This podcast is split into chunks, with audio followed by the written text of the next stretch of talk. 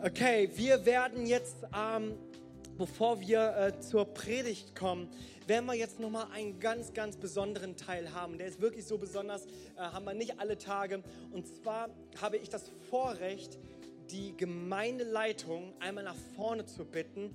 Und ähm, wenn sie nach vorne kommen, dann heißt sie doch auch ganz warm willkommen.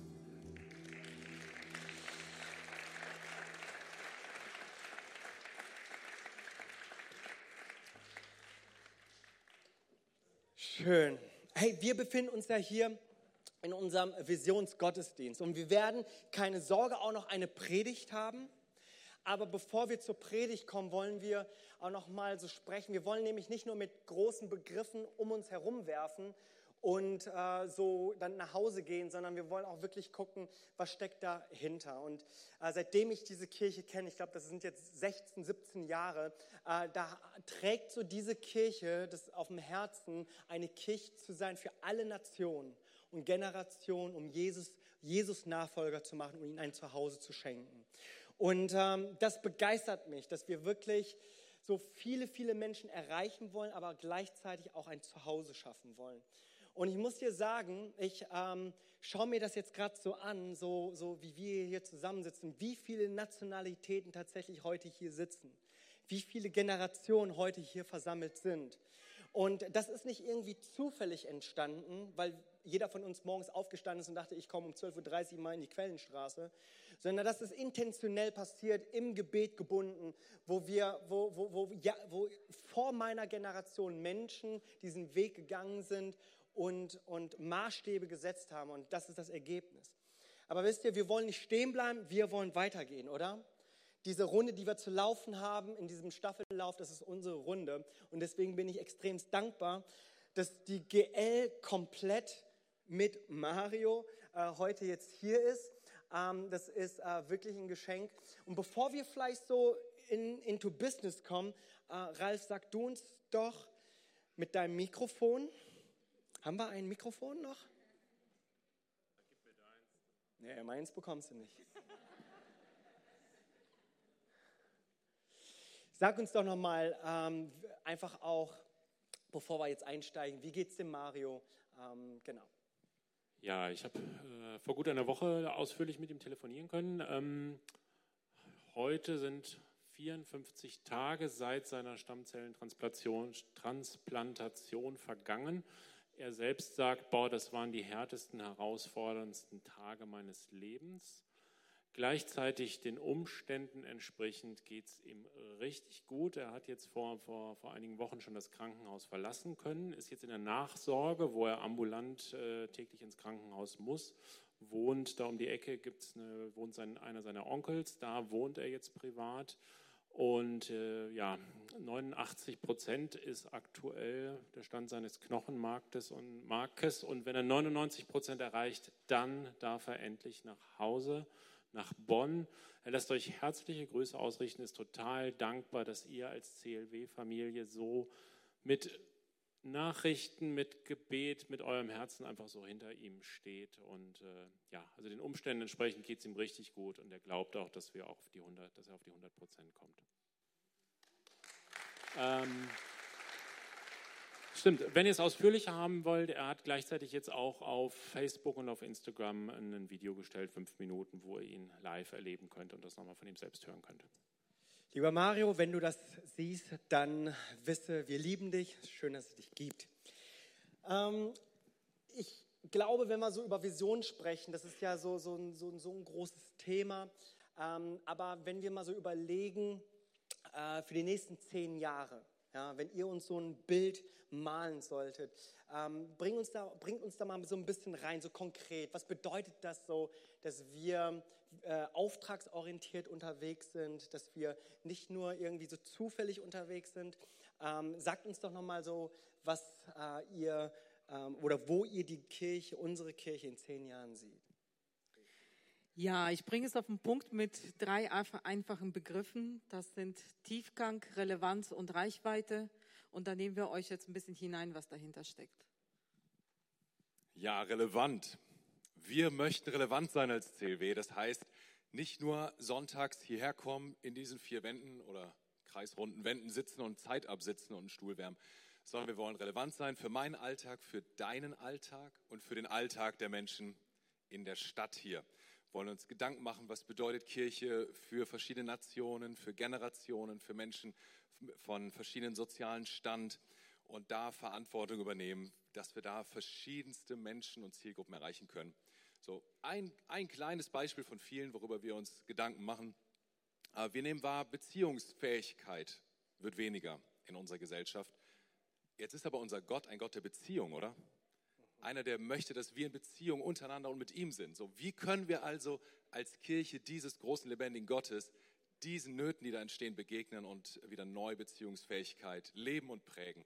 Sowas zum Beispiel beschäftigt uns. Super, ja, genau. Wir wollen eine Kirche mit Tiefgang sein. Du machst schon mal mit, das ist gut. eine Kirche mit Tiefgang. Tiefgang heißt, wir sind eine Kirche, die Menschen lehrt und trainiert, Jünger, Nachfolger Jesu zu werden. Wir möchten, dass unsere Kirche ein Ort ist, wo Menschen Jesus begegnen, wo sie Lebensveränderung erleben, wo sie Gottes Stimme hören und ganz konkret haben wir die Möglichkeit dazu auch in den nächsten Tagen. Vielleicht habt ihr es noch im Ohr von der letzten Woche. Wir haben Gebetstage. Vielleicht könnt ihr die Folie genau. Ähm, drei Abende jetzt. Morgen wird der Schwerpunkt wirklich sein, Gott suchen, in Gottes Gegenwart kommen, Gottes Stimme hören. Am Dienstag wollen wir Gott bestürmen für unsere Kirche hier und für diese Stadt Bonn vor den Thron kommen, eintreten für unsere Stadt hier. Und am Mittwoch ähm, strecken wir uns ganz besonders aus nach Heilung, nach prophetischen Gaben auch. Und wir haben eine super einen Gast hier, eine Frau, die mit ein ganz besonderes Heilungszeugnis auch selber mitbringt, die Joanne Moody. Genau, also sei dabei, ähm, erlebe Tiefgang für dich und auch für die Kirche und erwarte auch, dass Gott in diesen drei Abenden was Besonderes macht. Ja, Tiefgang. Wir träumen auch groß. Wir träumen, dass wir in den kommenden zehn Jahren auch tausende Menschen hier in unserer Kirche taufen. Aber nicht einfach nur taufen, sondern auch begleiten auf ihrer Lebensreise in ein Wachstum. Und ähm, die Weichen müssen wir heute schon dafür stellen. Eine wichtige Säule sind unsere Kleingruppenstrukturen, also unsere Kleingruppen. Wir stärken unsere Kleingruppen im Moment, investieren sehr viel darin. Parallel arbeiten wir an verschiedenen Jüngerschafts Formaten. Ihr habt es am Anfang mitbekommen. Taufkurs wird erweitert. Das ist nicht, weil wir alle Langeweile haben, sondern weil es uns mega wichtig ist, dass jeder, der hier neu ist, ob er sich taufen lassen will, auch Mitglied werden will, dass er auch Grundlagen des Glaubens hier mitnimmt und äh, mit in seinen Alltag mitnimmt und äh, weiß, was, was bedeutet es für mich als Christ, richtig in Freiheit zu leben? Oder wie kann ich den Heiligen Geist in meinem Alltag haben? Und, oder wo ist mein Platz, wo sind meine Begabungen, wo kann ich hier im CW auch andocken. Ja, gleichzeitig ab November werden wir auch eine Live-Group haben. Das ist so eine Art Kleingruppe auf Zeit, wo wir Menschen in ihren Glaubensfundamenten stärken und sie trainieren. Das ist ganz wichtig. Wir lehren nicht, wir trainieren wirklich. Wie kannst du ganz praktisch Glauben in deinem Alltag leben? Ja, und Reichweite, Reichweite fängt erstmal bei uns an, dass wir eine Kirche von Eigentümern werden. Ich weiß nicht, ob dir das schon mal aufgefallen ist. Im Neuen Testament ist häufig davon die Rede, wenn du ein Kind Gottes bist, dann bist du auch ein Erbe Gottes, dann gehört dir das Reich Gottes. Das heißt ebenso, diese Kirche hier soll keine Kirche sein, wo es da einige Leiter gibt und einige Mitarbeiter, denen gehört die Kirche, ich bin Zuschauer, sondern wo du selbst Eigentümer der Kirche bist, dich hier mit einkaufst, mit einbringst, dich selbst als Gastgeber siehst. Das zum einen als Reichweite. Zum zweiten, wir sind heute schon eine große Kirche und wir wollen noch größer werden. Und größer werden nicht, weil es Statistiken erfüllen soll, sondern weil es auf dem Herzen Gottes ist, diese Stadt und Bonn und Umgebung zu durchdringen und weil viele Menschen da draußen sind, die das Evangelium dringend brauchen. Und um größer zu werden, müssen wir heute schon Strukturen legen. Wir müssen in Dinge investieren. Ähm, wir wollen das über Gottesdienste tun, über Kleingruppen, über das Internet. Dazu gibt es gleich noch eine spannende Ankündigung. Vor allem müssen wir aber auch darin investieren, dass unsere Strukturen so sind, dass wir diese Menschen auffangen können. Und dazu wollen wir jetzt vor allem in, in neue Mitarbeiter, in neue Leiter, in neue Pastoren, in unsere Vikare investieren. Da die, die Leitersegnung war eben ein Schritt in die Richtung. Und was wir weiter, wisst ihr ja, auf dem Schirm haben, ist das neue Gebäude. Da bleiben wir dran. Da geht es auch nicht, da geht es darum, Raum zu schaffen für mehr Menschen. Es geht aber auch darum, attraktiv zu sein für unterschiedliche Ziele und Altersgruppen. Und wir wollen für uns ganz neue Wege gehen. Und was das bedeutet, das seht ihr in dem kurzen Video hier.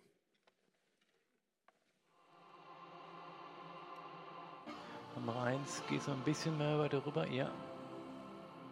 Okay, Leute, wir gehen gleich live. 5, 4, 3, 2, 1, wir sind live. Ich möchte gern sprechen über den Traum, den ich habe von der Kirche, die Gott gesetzt hat, um diese Generation zu erreichen mit dem Schönsten, mit dem Größten, mit dem Gewaltigsten, was wir haben, mit dem Evangelium.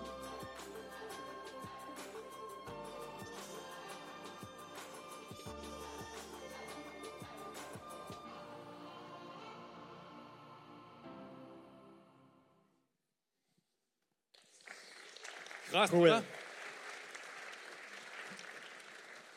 Richtig krass. Wir haben ein Team, die haben die letzten Wochen oder Monate gerödelt, geackert, gearbeitet, um das vorzubereiten und möglich zu machen. Wahnsinn, großen Respekt vor diesem Team. Und jetzt fragst du dich vielleicht, wozu? Ich bin doch hier. Wozu soll ich jetzt äh, Livestream haben? Ich sag dir wozu. Wir waren im Sommer als Familie im Urlaub und sind von einem Campingplatz zum anderen gefahren. Und jedes Mal habe ich dann vorher diesen Campingplatz im Internet angeschaut und mir genau die Bilder rausgesucht, Videos gesucht, was man dann in der Nähe machen kann, Bewertungen gelesen. Ich habe mich genau erkundigt, weil ich wissen wollte, was erwartet mich da. Wird das gut? Und dann habe ich das der Family gezeigt und haben wir gemeinsam beschlossen, zu welchem Campingplatz geht es jetzt als nächstes. Und ich denke mir so, wenn ich mit äh, fast 40 Jahren so unterwegs bin und teilweise Google Street View mir ansehe, um zu wissen, wo gehe ich da hin bei irgendeinem Termin oder so, wie machen das andere Menschen? Und wir wissen, es gibt viele, die schauen erstmal online nach, die checken online ab. Und wir möchten diesen Menschen die Gelegenheit geben, sozusagen online einen Schritt in unser Foyer reinzumachen und ein Feeling, ein Gefühl, einen Eindruck davon zu bekommen, was erwartet mich da? Wie läuft das da ab? Wie, was passiert da? Und dafür machen wir den Livestream. Und da sind wir deshalb so dankbar, dass wir damit noch mehr Menschen erreichen können. Und wisst ihr, wir sind überzeugt, die werden deshalb trotzdem irgendwann hier landen. Die werden nicht zu Hause im Wohnzimmer bleiben, sondern die werden wir hier begrüßen können. Hammer, also das ist ja schon mal eine Hausnummer, äh, die wir hier äh, haben und ähm, das ist ja wirklich cool. Ich habe mal diesen Satz gehört, wer du in zehn Jahren sein möchtest, entscheidet, was du heute jeden Tag tust. Und äh, so sehr wir äh, in diese Zukunft blicken, glaube ich, ähm, wollen wir auch heute nochmal ganz konkret wissen, was bedeutet das denn jetzt hier für uns als nächsten Schritt? Stell dir vor, hier haben wir eine erste Reihe und eine Jugend sitzt da und sagt so, okay, ich will mitmachen, wollen unsere Ärmel hochkrempeln, die Hände spucken und loslegen. Ähm, was wäre denn so konkret, äh, wie wir in diese Richtung weiter arbeiten? Ja, wenn unser Traum ist, einfach in den nächsten zehn Jahren Zehntausende von Menschen hier in Bonn und Umgebung zu erreichen mit dem Evangelium, dann geht eigentlich nur eins. Wir schauen auf die Vision, wir schauen auf die Strategie, wir hören auf Gott, aber dann treffen wir auch mutig Entscheidungen, gehen voran und äh, ja, nee, wollen dich da mit hereinnehmen. Aktuell steht ganz groß bei uns auf der Agenda einfach die Strukturen von Next Level mit Leben zu füllen, die Leitungsstrukturen. Gleichzeitig sind wir weiter im Aufbau, Umbau Kinderkirche. Wir sind im Aufbau von drei neuen Bereichen. Das ist einmal Gebet, zum zweiten Jüngerschaft, wo Petja auch schon eben viel zu sagte, und zum dritten im Bereich Lehre aufzubauen. Ähm, wir investieren in unseren Nach Mitarbeiternachwuchs und äh, ja, das sind gerade unsere Schwerpunkte. Genau, andere ganz konkrete Schritte wären, dass wir nächstes Jahr Thema Gebäude angehen wollen, was Josefa gesagt hat, also noch konkreter werden als bisher schon. Wir möchten Angebote für verschiedene Zielgruppen entwickeln. Also mich freut ganz besonders, dass für, die, für nächstes Jahr für die jungen Erwachsenen was in der Pipeline ist, dass sich da was entwickeln wird. Aber auch für andere äh, Zielgruppen werden wir was haben. Wir möchten äh, dich herausfordern, Verantwortung zu übernehmen für dein eigenes Glaubensleben, für deine Beziehung zu Gott, das in die Hand zu nehmen, zu sagen, ich will wachsen und ich kümmere mich darum. Das wird ein wichtiger Schritt sein. Und dann dieses Ding Livestream weiterdenken und überlegen, wie wird Kirche in unserer Zeit heute digital abgebildet? Was könnte daraus noch entstehen? Welche Schritte sollten wir da gehen? So mega. Jetzt stellt euch vor, in zehn Jahren gucken wir zurück und sagen, wow, wir sind eine Kirche mit Relevanz. Ist das nicht cool? Mit Tiefgang, wo wir nicht nur an der Oberfläche kratzen, sondern wo Menschenleben verändert werden und äh, wo wir Reichweite gewonnen haben. Wo wirklich viele Menschen das Evangelium gehört haben und sich entschieden haben, Jesus nachzufolgen. Also das ist ein Traum, den ich äh, gerne auch äh, mir abends mitnehme und äh, darüber schlafe. Äh, das ist richtig cool. Hey, ähm, ich möchte euch einfach auch nochmal äh, die Möglichkeit geben, nochmal einen Satz, dass dir einfach auch nochmal auf dem Herzen ist, uns jeden Einzelnen hier mitzugeben. Ja, sei dabei. Sei kein Zuschauer, sei ein Eigentümer. Ja, über, guck nicht auf andere, übernimm Verantwortung für dich und damit auch für andere. Schau darauf, was Gott für dich hat. Finde deine Berufung, lebe da drin, dann bist du automatisch dabei und kein Zuschauer. Ja, mach es ganz konkret und diene mit dem, was du hast. Ob es viel oder wenig ist, spielt es eigentlich keine Rolle. Das ist für Gott immer wertvoll. Bete. Wir lesen ja den Philipperbrief zusammen. Paulus hat da geschrieben im ersten Kapitel, er war so dankbar, dass die Gemeinden für ihn beten. Hey, was glaubt ihr, wie dankbar wir sind, wenn ihr betet, wenn du betest? Ja, wenn du so ein Frühaufsteher bist, wenn du dein Bein morgens aus dem Bett schwingst, sofort beten für die Gemeindeleitung, für die Ältesten, für alle Leiter dieser Gemeinde. Und wenn du so ein Morgenmuffel bist, dann, sobald du den Kaffee riechst, dann weißt du, jetzt ist Zeit zu beten für die Ältesten, für die Gemeindeleitung. Ja, bete, wir brauchen das. Cool. Hey, ich bin äh, so dankbar für die GL. Äh, wisst ihr, die investieren so viel Zeit, so viel Herzblut. Äh, die machen äh, sich Gedanken, was in zehn Jahren ist. Ähm, und ich glaube, dass wir sie wirklich ermutigen können. Das sind echte Game Changer. Ja, die machen wirklich den Unterschied. Und ich glaube, dass wir uns dort einreihen dürfen und sagen dürfen, hey, wir wollen auch den Unterschied mitmachen. Lass uns doch der GL nochmal einen ganz wertschätzenden Applaus nochmal geben. Cool. Danke euch.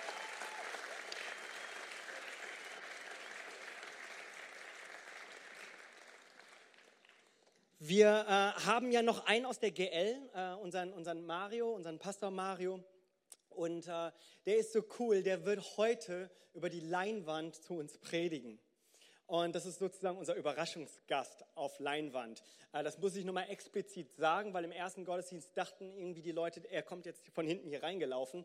Äh, er ist ähm, im Geiste mit uns, auf der Leinwand mit uns.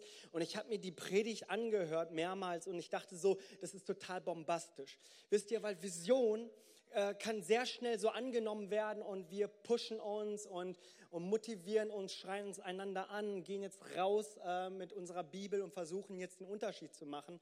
Aber mit was für einer Reife Mario dieses Thema nochmal nimmt, Vision dass das eben nicht nur etwas ist, wo wir von Sieg zu Sieg gehen, sondern wo wir auch Herausforderungen haben.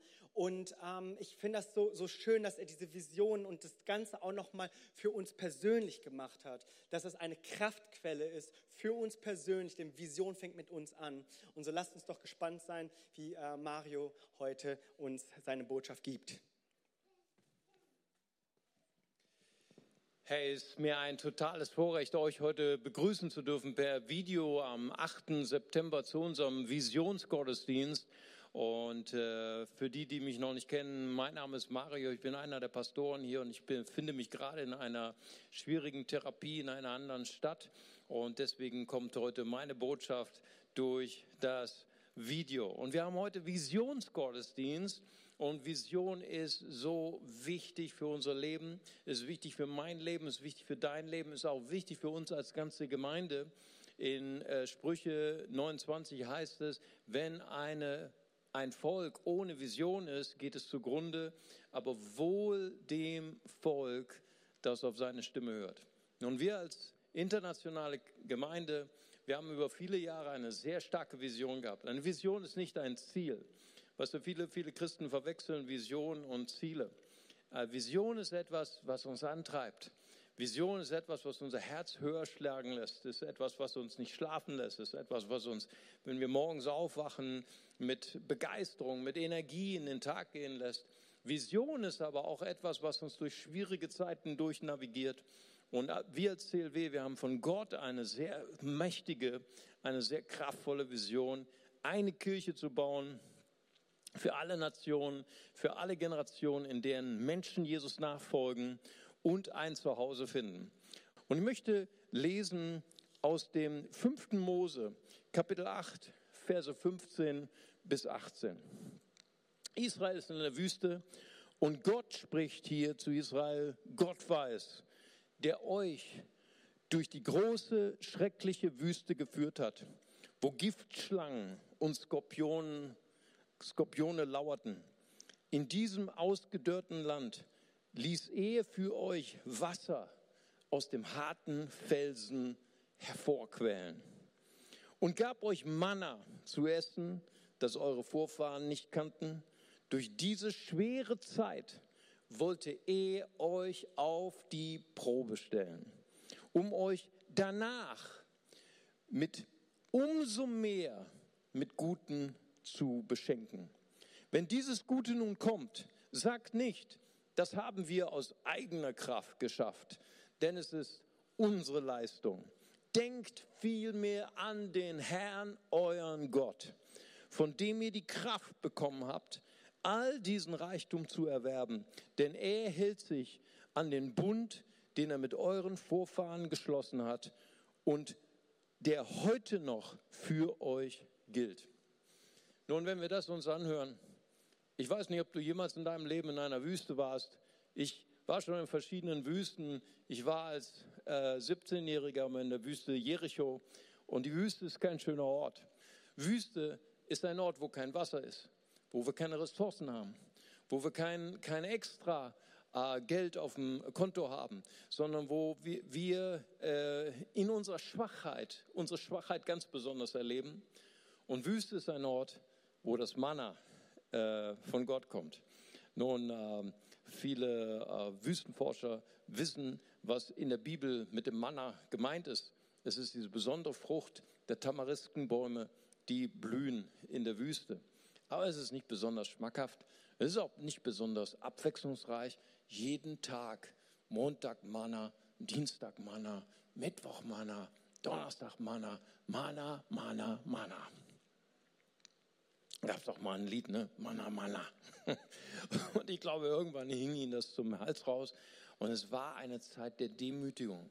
Es war eine Zeit, wo wir unsere Kontrolle verlieren, wo wir angewiesen sind auf Gott, wo wir auf Gottes Hilfe äh, angewiesen sind und wir nicht selbst alles unter Kontrolle haben, wo wir unsere Kontrolle verlieren. Wüste ist kein angenehmer Ort. Wüste ist kein Ort, für den wir beten. Oh Gott, schick mich in die Wüste. Oh Gott, führ mich in die Wüste. Nein, nein, Gott ist eine Prüfungszeit, die von Gott kommt, um uns zu prüfen.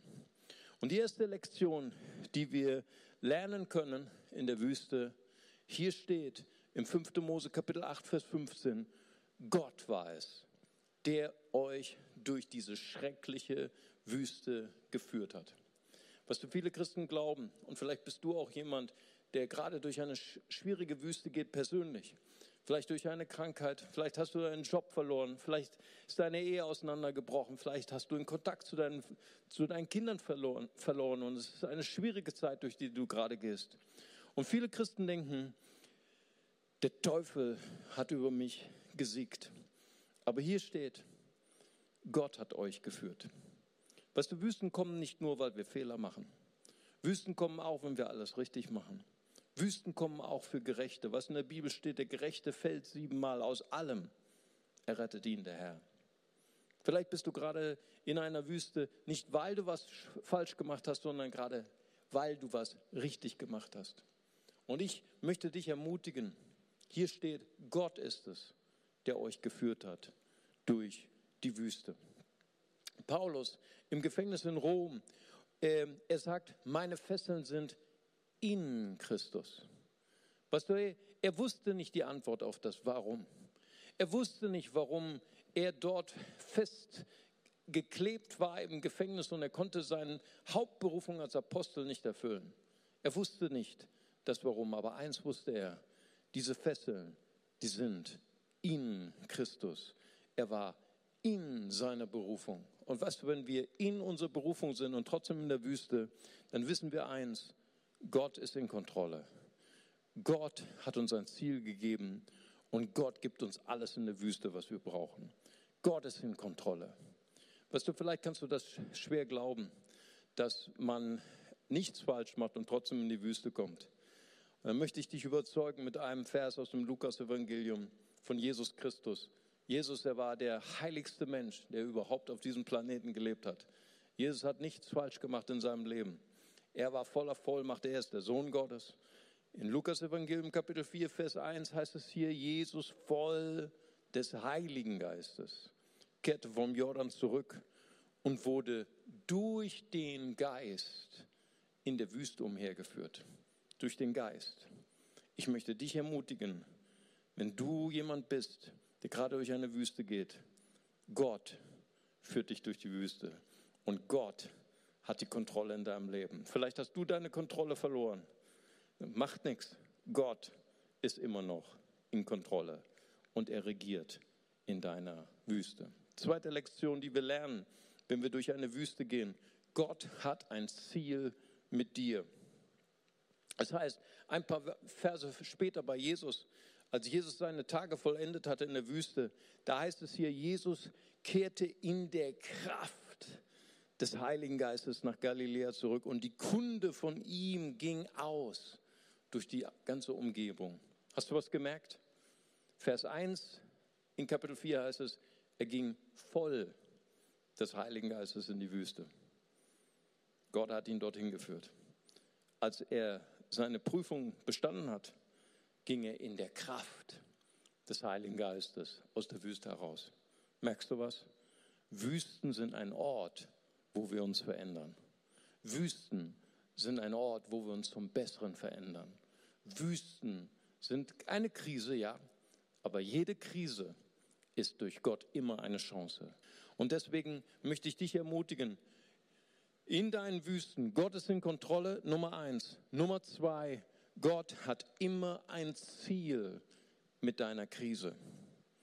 Weißt du, ähm, Paulus, er ist dort im Gefängnis und Vers 14, er sagt, ich weiß, dass die Fesseln in Christus ein Ziel haben, dass ihr noch kühner werdet, das Evangelium zu verkündigen. Gott hat ein Ziel mit unserer Wüste. Und Lektion Nummer drei, Gott gibt uns alles, was wir brauchen. Gott versuchte, versorgte das Volk mit Manna. Und dieses Manna war nicht verfügbar. Weißt du, Gott hatte einen, immer einen Haken dabei. Gott sagte, ich gebe euch immer das Manna nur für einen Tag. Aber in dem Volk Israel waren bestimmt auch ein paar Deutsche dabei. Woher weiß ich das? Weil da gab es immer welche, die wollten immer vorsorgen für den nächsten Tag und für den übernächsten Tag. Und haben doppelt so viel gesammelt und dreifach so viel und haben sie es in eine Kühltruhe bei sich gelegt zu Hause im, im Zelt in der Wüste. Und am nächsten Tag haben sie die Kühltruhe geöffnet und alles war verschimmelt. Und sie mussten lernen, jeden Tag neu auf Gott zu vertrauen, ihre Kontrolle abzugeben, alles niederzulegen und Gott zu vertrauen, jeden Tag. Wüste ist ein Ort, wo wir lernen, dass Gott unser Versorger ist, wo wir lernen, Gott gibt uns alles, was wir brauchen. Weißt du, ähm, Gott hat jedem von uns einen Traum geschenkt. Gott hat jedem von uns eine Bestimmung gegeben. Aber manchmal ist es eben so wie bei Josef. Gott geht nicht den direkten Weg mit uns, so wie mit dem Volk Israel, sondern er führt uns durch Krisen. Er führt uns in die Wüste. Und du denkst vielleicht, oh wow, was für eine Zeitverschwendung. Warum muss ich durch Krisen? Ich dachte, wenn ich mich für Jesus entscheide, läuft alles easy. Ist mein Leben wie auf Rosen. Aber weißt du noch, was der zweite Punkt war, wenn wir durch die Wüste gehen? Gott hat eine Bestimmung mit unserer Wüste. Gott möchte etwas verändern. Er möchte etwas verändern mit deiner Identität. Und es heißt im Römerbrief, Kapitel 5, Verse 3 und 4, doch nicht nur dafür sind wir dankbar. Wir danken Gott auch für die Leiden. Hey, wirklich? Danken wir Gott wirklich für die Leiden? Ich glaube, wir sind noch nicht so weit, oder? Aber Paulus sagt, wir danken Gott für die Leiden. Warum sollten wir Gott für Leiden danken? Und er führt weiter aus, die wir wegen unseres Glaubens auf uns nehmen müssen. Denn Leid macht geduldig. Geduld aber vertieft und festigt unseren Glauben. Und das wiederum stärkt unsere Hoffnung. Und Gott, er wünscht sich, dass wir eine starke Identität haben, dass wir wissen, wer wir sind. Ich glaube, wir leben in einer Zeit, wo viele Menschen nicht mehr wissen, wer sie sind, weil Ehen sind auseinandergegangen. Wir kennen zum Teil nicht unsere Väter. Ich kenne meinen Vater nicht, meinen leiblichen Vater. Ich hatte lange Zeit die Frage, wer bin ich eigentlich? Warum hat mein Vater mich verlassen? All diese Fragen und was bin ich wert und woher bekomme ich meine Wertschätzung und woher bekomme ich meine Bestätigung? In der Antike war das etwas einfacher. In der Antike war Identitätsfindung immer durch Familie und Gesellschaft. Wenn du ein Vater warst, wenn du eine Mutter warst, wenn du eine Ehefrau warst, ein Ehemann war, ein Sohn warst, eine Tochter warst, dann war deine Identitätsfindung relativ einfach. Zu dem Grad, wie du performt hast, ob du deine Rolle gut ausgefüllt hast, ob du deinen Pflichten gut nachgekommen bist, in der Weise wurdest du von deiner Familie, von deinen Eltern, von der Gesellschaft bestätigt in deiner Identität. Und dann warst du eine viel gerühmte Persönlichkeit und eine beachtete und respektierte Persönlichkeit. In der Postmoderne ist das alles nicht mehr wichtig. In der Postmoderne bestimmen nicht mehr andere über mein Leben.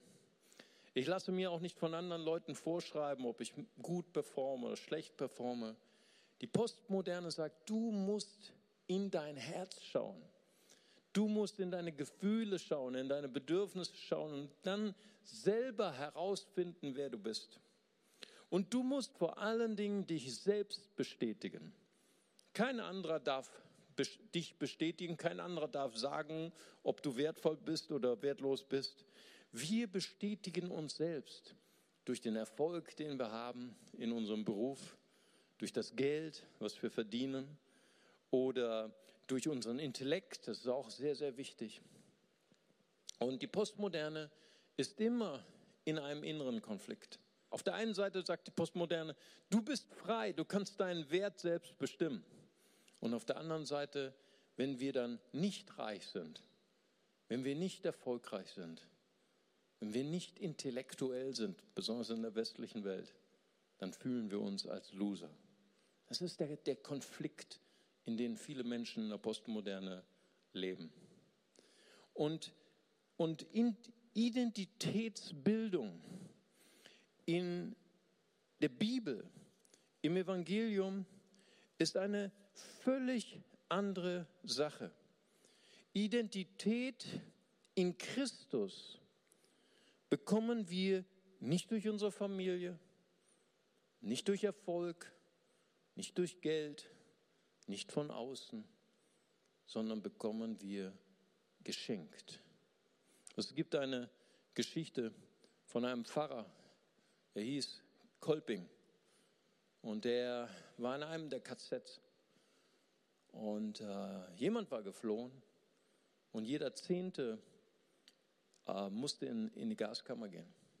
Und sie mussten durchzählen. Eins, zwei, drei, vier, fünf, sechs, sieben, acht, neun, zehn. Der musste in die Gaskammer gehen. Und da war ein Vater von vier Kindern. Und er hatte die Nummer zehn. Und er spürte dieses Urteil über ihn. Ich gehe in die Gaskammer. Mein Leben ist verwirkt. Und auf einmal trat dieser Priester Kolping hervor. Und der SS-Mann schnauzt ihn an, was willst du? Und er sagt, ich möchte mein Leben tauschen mit diesem Mann. Ich möchte für ihn in die Gaskammer gehen. Wow. Und der SS-Mann hat es erlaubt. Und der Priester Kolping ist für ihn gestorben. Und dieser ähm, Familienvater lebte noch viele, viele Jahre nach nach Auschwitz und er wurde dann äh, nochmal interviewt. Und er sagte, mein Leben hat sich komplett geändert, als da war ein Mann, der mich nicht kannte, der noch nicht einmal meinen Namen wusste, dem ich so wertvoll war, dass er sein Leben hingegeben hat für mich. Seitdem hat mein ganzes Leben sich verändert. Und weißt du, die Identität, die wir haben, die können wir uns nicht erarbeiten in Christus. Die bekommen wir nicht durch Erfolge, nicht durch Geld, nicht durch Intellekt. Die wird uns geschenkt. Mit dem Unterschied, dass Christus deinen Namen kennt. Hat sein Leben gegeben für dich. Und dann heißt es dort in, im 2. Korinther 5, Vers 21, damit wir die Gerechtigkeit würden in ihm. Das heißt, alle die Medaillen, die Jesus verdient hätte, durch seinen heiligen Lebensstil, durch sein, sein ähm, außergewöhnliches Leben, all das, was er verdient hat als Ruhm, diese ganzen Medaillen werden dir noch umgehangen. Er geht in die Position eines Ungerechten, damit du in die Position eines Gewertschätzten, eines Wertvollen gehoben wirst. Gott ist dein festes Fundament und Gott kann deine Krise in eine Chance verwandeln, auch 2019. Und ich möchte dich ermutigen, wenn wir gerade durch eine Wüste gehen oder du gehst gerade persönlich durch eine Wüste, dass du alles mitnimmst und lernst, was du lernen kannst.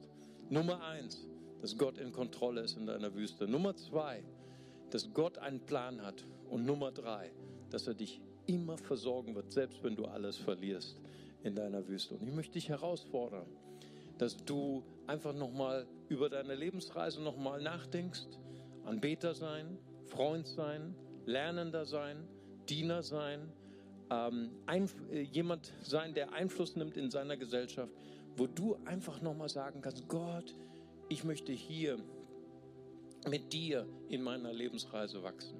Ich möchte mich von dir herausfordern lassen. Und sei du das feste Fundament in jeder Krise, die ich gerade durchmache. Ich möchte euch segnen und ich möchte euch ermutigen. Und ich weiß, dass am Ende dieser Wüste eine fantastische Zeit steht. Denn Gott sagt in seinem Wort, der, der dich prüft in der Wüste, damit er dir am Ende noch mehr Gutes tue. Und in diesem Sinne grüße ich euch ganz, ganz herzlich.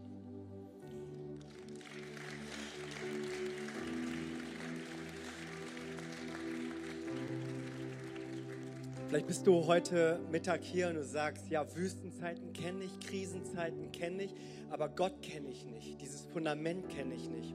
Und ich möchte dich gerne einladen, wenn du Gott noch nicht kennst, dass du ihn gerne kennenlernst. Es ist so, dass der Mensch getrennt ist von Gott, weil er sich aufgestellt hat, gegen Gott seinen eigenen Willen zu leben. Und das ist, wo die Bibel sagt, dass es Sünde ist, dass es uns trennt von Gott, eine Zielverfehlung. Und die Konsequenz daraus ist, dass wir für immer verloren sind, weil, weil Gott das Leben ist. Und so sehr der Mensch sich auch bemüht, mit eigener Kraft, mit eigenen frommen Sachen, mit, mit eigenen Werken Gott näher zu kommen, schafft er es ja doch nicht, weil er eine getrennte Natur hat. Gott ist heilig, der Mensch ist nicht heilig. Das Einzige, was diese, was diese Schlucht überbrücken würde, ist, dass Gott Mensch wurde in der Person Jesu Christi.